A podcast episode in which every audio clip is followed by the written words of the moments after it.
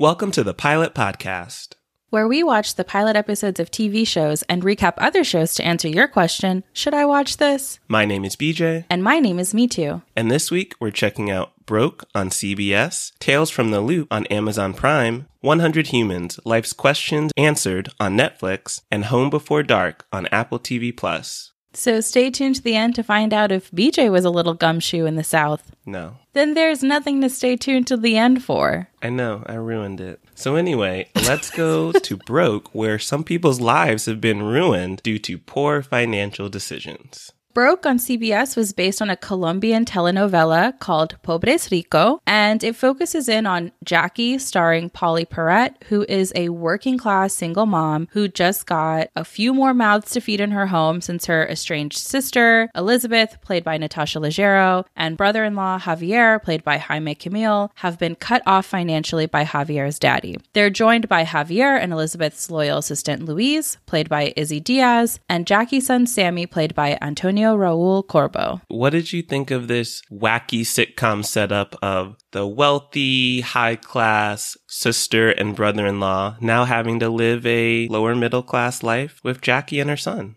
So we saw this dynamic in Elite. We've seen this in a lot of shows, and the basic comedic formula of fish out of water works. Especially when you get to poke fun at rich people. It's always great to punch up rather than down. In this case, they're no longer rich, but the jokes are still good. You get a lot of those tropes. Elizabeth has her dog that she carries in her purse. Javier has a loyal assistant who's keeping track of his schedule and ironing his handkerchiefs. I think they really do a good mix of the stereotypes we're used to, but it works for the absurd characters brought into this new world. Jackie was on NCIS for a very long time. Elizabeth is played by Natasha Leggero, who is a great comedian, and Jaime Camil, who plays Javier, was absolutely wonderful as Rogelio de la Vega on Jane the Virgin. So the actors themselves are really selling the roles. They make the most of their characters. And I think right off the bat, you can tell they've been acting for a while because their chemistry is so good. They have wonderful chemistry. You believe that Elizabeth and Javier love each other and that Luis is 100% devoted to Javier. And even Javier and Sammy, they have great chemistry. And sometimes it can be really difficult with child actors. That's true. We did see, not a spoiler for the rest of the episodes that we'll review today, but there was a lot of great child acting all around. Oh, that is a theme for this episode.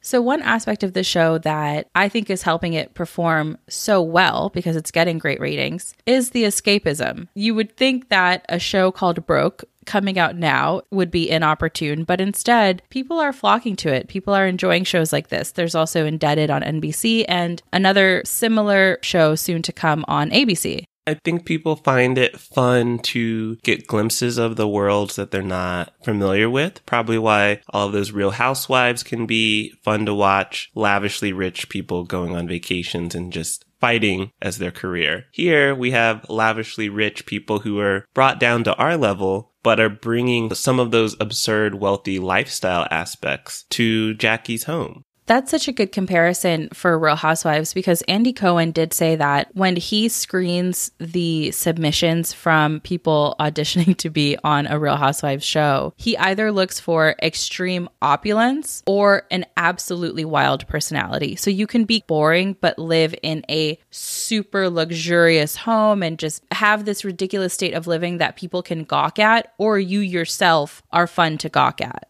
Yeah, we need something to gawk at. What are some of your predictions for this show? So, right now, we know that Javier and Elizabeth have been cut off. Do you think that they'll claw their way back to money? Do you see their relationships deepening? Do you see that classic overboard plot style twist where they themselves fall in love with working and earning their way through life? I don't see them immediately falling in love with becoming working class people. I think that they are going to try and wait it out until they can convince Javier's father to give them money again. Maybe they can sell a pyramid to get back some cash. I forgot they bought an actual Mayan pyramid. Why not? I do see Elizabeth, also known as Lizzie to her sister and family. I see her exposing more of her roots. Maybe she'll work at the bar with her sister. I think she'll be the first one to occasionally make some compromises on her lifestyle. I see it potentially developing like a Schitt's Creek, where do they miss their wealth? Yes. They'll never mistake this as better than that, but they'll grow and develop as people. I also like that there probably won't be much change for Luis because we find out he's paid by Javier's father, so he's good for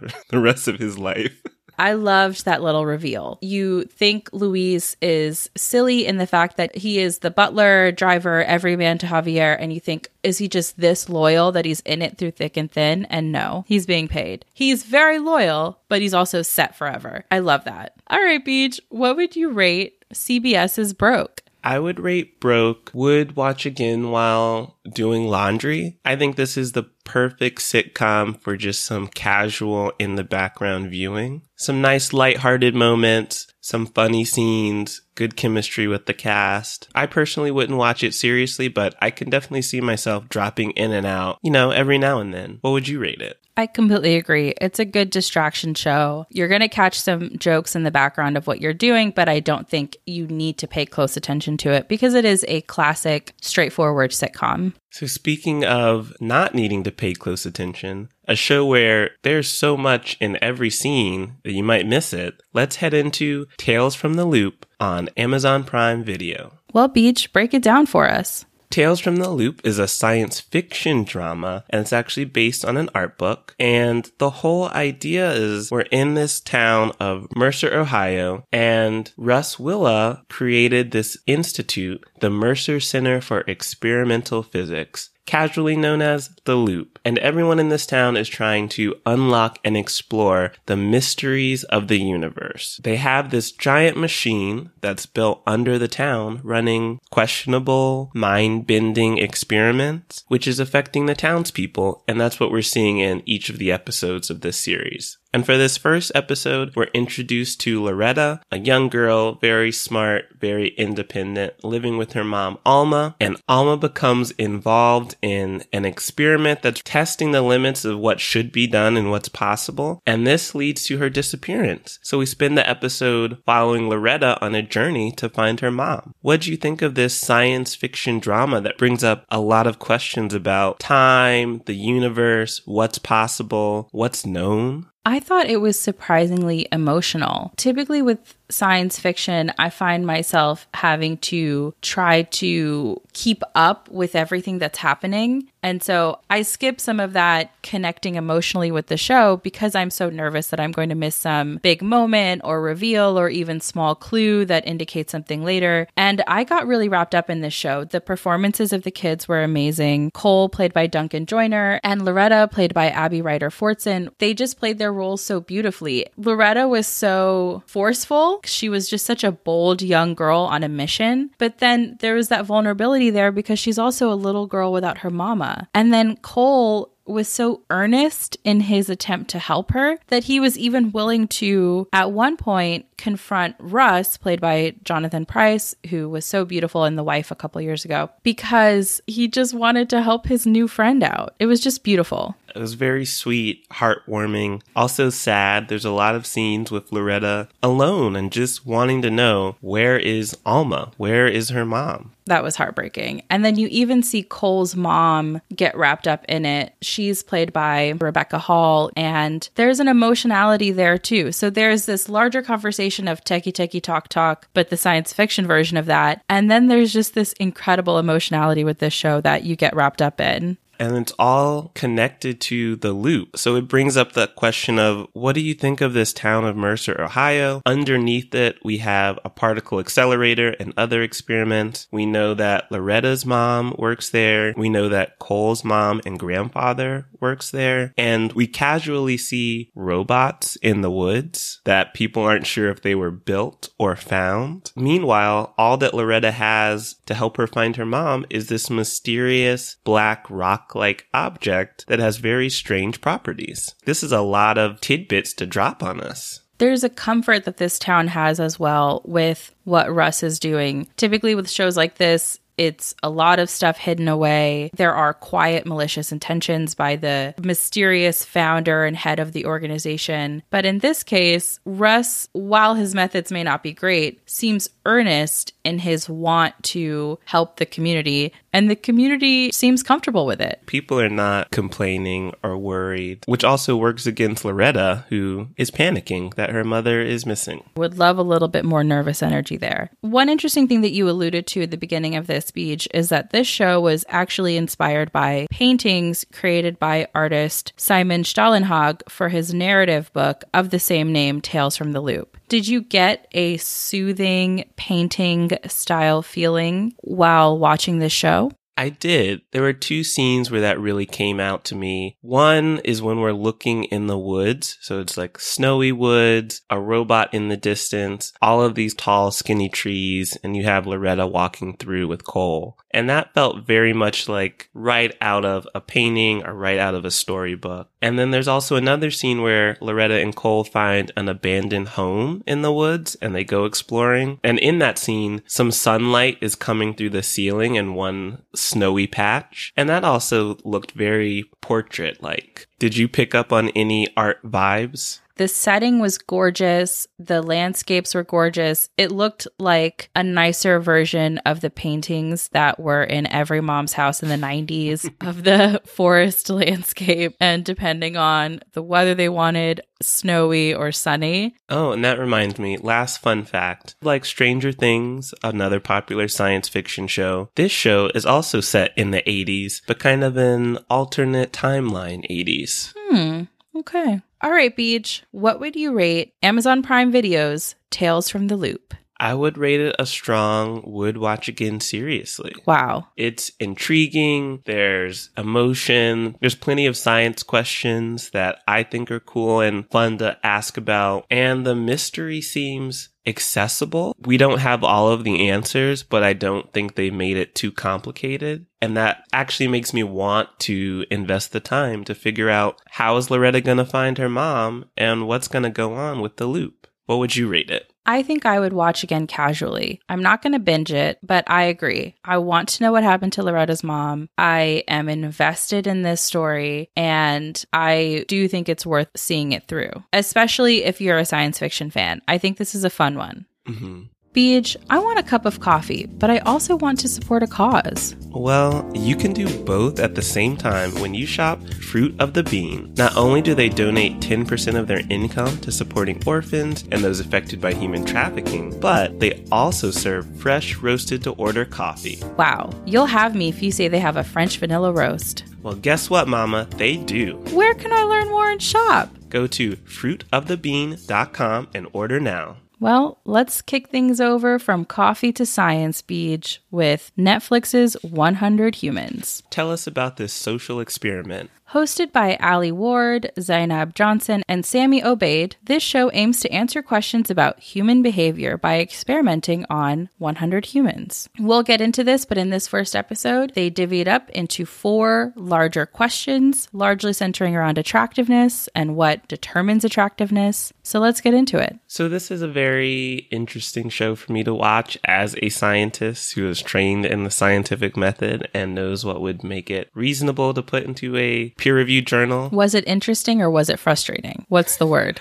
I'm trying to be polite. Okay. It was interesting. I disagree with the vast majority of their experimental approach. What was wrong with their approach? Part of what their approach was was trying to use these 100 humans that they claim represent a cross section of the United States. That's fair, depending on how they chose them. But they constantly split them into two groups and they don't always show the two groups the same things. And the two groups aren't going to necessarily be equal. You can't actually compare the data from group A and group B if group A saw apples and group B saw oranges. Do you need four groups, two controls, apples and oranges? You could do it with controls, or you could just show group A apples and oranges, and group B apples and oranges, and then compare. So let's get into the experiments of the apples and oranges. The first one is Does being a better dancer, if you have male reproductive organs, make you more fertile? Yeah.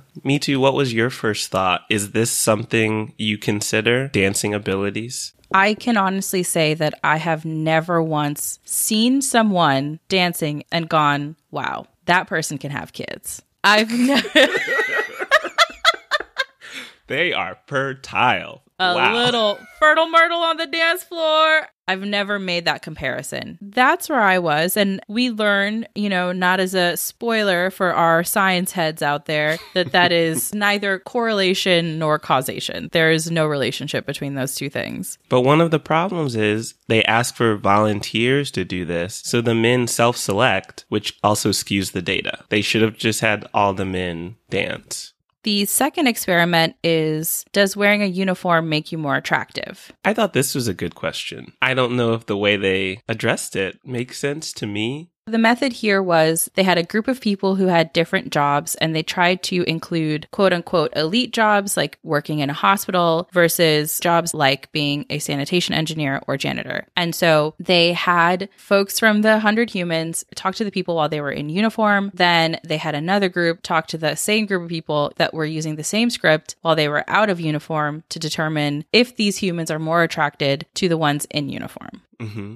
My confusion, and it sounds like yours as well, is that the people in and out of uniform were not actually representatives of those jobs. So they were doing a rehearsed script. I don't know how the humans didn't hear the same script right behind them while they were having the conversation speed dating style with the next person. I agree with you. I would have assumed that they could hear the actors they've already talked to recite the same script, and that would add in some bias. Like, is this person actually a sanitation engineer, or is this the type of person who tells the same story over and over? And then the third experiment was Does your level of attractiveness face the sentencing a jury would give you in court? Another valid question that I think is studied in law schools. It's studied in a lot of disciplines, yeah, because there's a ton of factors. There's your gender, there's your ethnicity, there's your race, there is appearance as well. There is whether you're wearing a jumpsuit versus a suit. So that's why bail is a huge issue. Yeah. In this case, it was just a hot or not game. Break it down to what really matters. Are they hot or not? to be fair to this show, there were a couple cases where they brought in subject matter experts. The hosts just interviewed, and that was fun and enlightening. They brought in very qualified, well educated people who gave us insightful information on the topic. And the hosts themselves, we should say, were all charming. They would be fun to hang out with. And then the last experiment was Does being funny make you more attractive? What are your thoughts on that question? That's another one that I had never thought of. I might just not be a curious person. I'm learning through this. But I think that there's a difference between attractiveness and just being charmed by someone. They brought in a group of people, they listened to a very boring story by two comedians, and then they brought in a second group of people, and those same two comedians then said the story again, but in a humorous cadence. And they were asked to deem on a scale of one to 10 how attractive they found the comedians to be. One, I thought they were both fairly attractive people, so I don't think the stories would have affected that. And then two, on the second go around, when they told the stories in a quote unquote funny way, I actually didn't think it was raucously funny like the show depicted it to be. And they got very modest improvements in their scores after their funny version of the story. And I think personally, having a similar sense of humor is a better gauge of attractiveness than would they be a good stand up comedian. Mm, yeah. One bonus experiment that they did for the viewers at home was they showed a series of faces to us as the viewer, and then they asked us to gauge the most attractive one. And then they said that the majority of people would pick a certain face because they showed it more times. That one was confusing too because I picked a different face. I did too. and I noticed the one face that kept coming up, and I was like, this is weird. Yes. Well, with that said, BJ, you're always the face I'm looking for. Oh. What would you rate 100 Humans on Netflix? I would not watch again. And it's mostly because, as Me Too hinted at at the top, I got frustrated with the claims that this is an experiment and that they are trying to use science to answer these questions. And I just disagree with their approach. I know it's also a television show, but they still could have done things in a much cleaner manner, even if they wanted to be entertaining on TV. What would you rate it? I agree. Not for those reasons, but because there is so much content right now on Netflix, on other streaming platforms, that I would recommend other reality shows on Netflix. I would recommend The Circle. I would recommend Love is Blind. I would recommend Next in Fashion, even. I just think that there are better reality shows on Netflix where you can spend your time if that's the sort of content you're looking for. And if you want to learn something, there are better shows as well. This is not the place to learn. All right, Beej. Going from studying human behavior to reporting on it, let's talk about the little gumshoe journalist, Hildy, in Home Before Dark. Brooklyn Prince from the Florida Project plays the sharp yet precocious Hildy, who is following in the footsteps of her father, Matt, played by Jim Sturgess, and he is an investigative reporter. He loses his job, so the family moves from New York to his newly empty childhood home in Erie Harbor. And she's accompanied by her older sister Izzy, played by Kylie Rogers, and her new bestie Donnie, played by Jibrail Nantambu. So, Beej, how did you feel about this one? I actually really liked it. I expected myself not to. Sometimes it's bad to have very low expectations, but I did. But this definitely gave me some Harriet the Spy vibes, but even better than what I remember from Harriet the Spy. What did you think? I agree. This was fun. I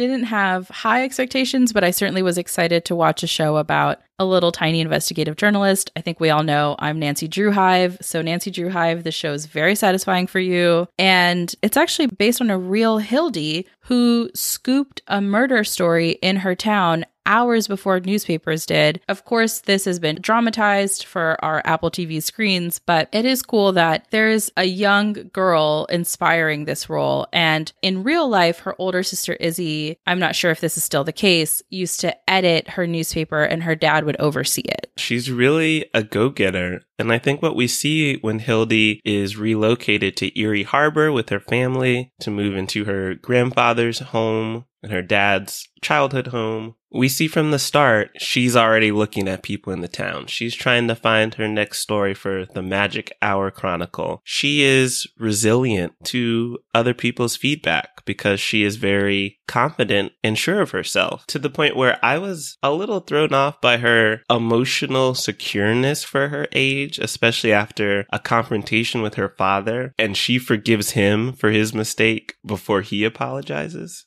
She worked through Dabida in a millisecond. Her dad yelled at her and basically said, Why can't you be a normal little girl? Which is a heartbreaking thing to hear from your parental figure. And she immediately hugs him and goes, I know you didn't mean it. And it just is jarring to see such an emotionally rounded young child while the rest of us are panicking in a pandemic. But maybe Hildy is the voice we need. And although she is a little exaggerated in how self assured she is, it is always nice to see a confident little girl on screen. You just can't get enough of that. What helps is, despite the kids in Erie Harbor not liking her, I find her to be very likable. Me too. In Erie Harbor, she has her first mystery. Penny, one of the people in her neighborhood, has been killed. Or fell down the stairs, changing a light bulb. Sure, sure. That's what the sheriff is trying to tell us. But Hildy and I, we're not buying it because we're detectives. We're cut from the same cloth. And so we already know Penny's been murdered confidently saying that. She had an interaction with Penny before her death, so feels personally connected to her and wants to figure out who did it. In her pursuit of that, you see her father in parallel scenes having his own reckoning with living in Erie Harbor again after it seems like he never wanted to go back. And there are some parallels you see between adult father, Matt, and Hildy, but also young Matt and Hildy. It adds an interesting element of mystery to the show to want to know why he never wants to come back to the town, but it also adds a heartening element to see just how much like her father she is. She got those journalistic instincts directly from her father, but that's also now conflicting with the fact that her dad is hiding something. There's a reason he didn't want to come back to this town, and now that he's back, there are definitely certain subjects he does not want to talk about, and it might be connected to the case Hildy is investigating. And the trouble is, Hildy lives in the house with him. Her older sister Izzy is coming around to her. We've already seen in some scenes. So she's going to get that investigative hat going. His wife is a DA who stopped being an attorney to take care of the home, but I'm sure also has a keen instinct for when someone is being duplicitous. Mm-hmm. He has three women in that home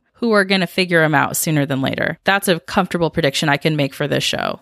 So you think not only are we getting some Nancy Drew vibes, the Lisko women might do some Hardy Boys vibes as well. Yes. Or like when Nancy teamed up with her two girlfriends. I don't know enough about Nancy's posse. I used to be George Hive when I was a kid. Oh, I do know George from the CW version of Nancy Drew. Anyway, what do you think of the other people Hildy has developed relationships with? She has at least one new friend at school. She's already making herself well known at the police station. I love her dynamic with her new friend Donnie. At the police station, we see her getting dismissed by the powers that be, but then this young woman member of the force pulls Hildy aside and gives her some evidence directly because she says that she's tired of having her hair tousled by the powers that be as well. So there's this girl to woman connection there of being dismissed by these men. She's also developing a relationship with her principal where she's going to be a little bit of a thorn in the principal's side, I think, because she's such an independently minded young girl. You already see a little bit of that developing in this first episode.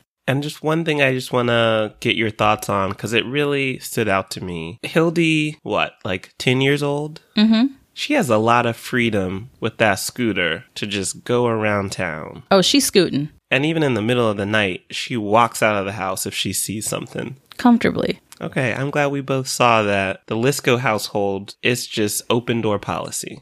So on Hildy's news story, there were a lot of comments that said things along the lines of, How are these parents letting her do this? How are these parents letting her out of the house? And these comments were portrayed as negative, which they are. There's a lot of haters in that community on Hildy. But also, I did not understand how Hildy was willy nilly walking in and out of her house at any and all times. I don't remember ever being allowed to leave my house when I was a kid. No. By myself? I don't think I ever did, actually. If I wanted to like go and play in the backyard, my parents needed to know. Yeah. All right, Beej. What would you rate our little gumshoe Hildy's Home Before Dark on Apple TV Plus? I would rate this, would watch again casually. This is a fun mystery series. I do want to find out more about this murder and especially how Hildy's going to lead that investigation because it doesn't seem like the police are interested. And like I was saying, Hildy is very likable. When I learned about the premise, I thought she would actually be an annoying child to follow in this case. But I do want to see her investigate, write about it, and convince everyone else in Erie Harbor that she is a legitimate journalist.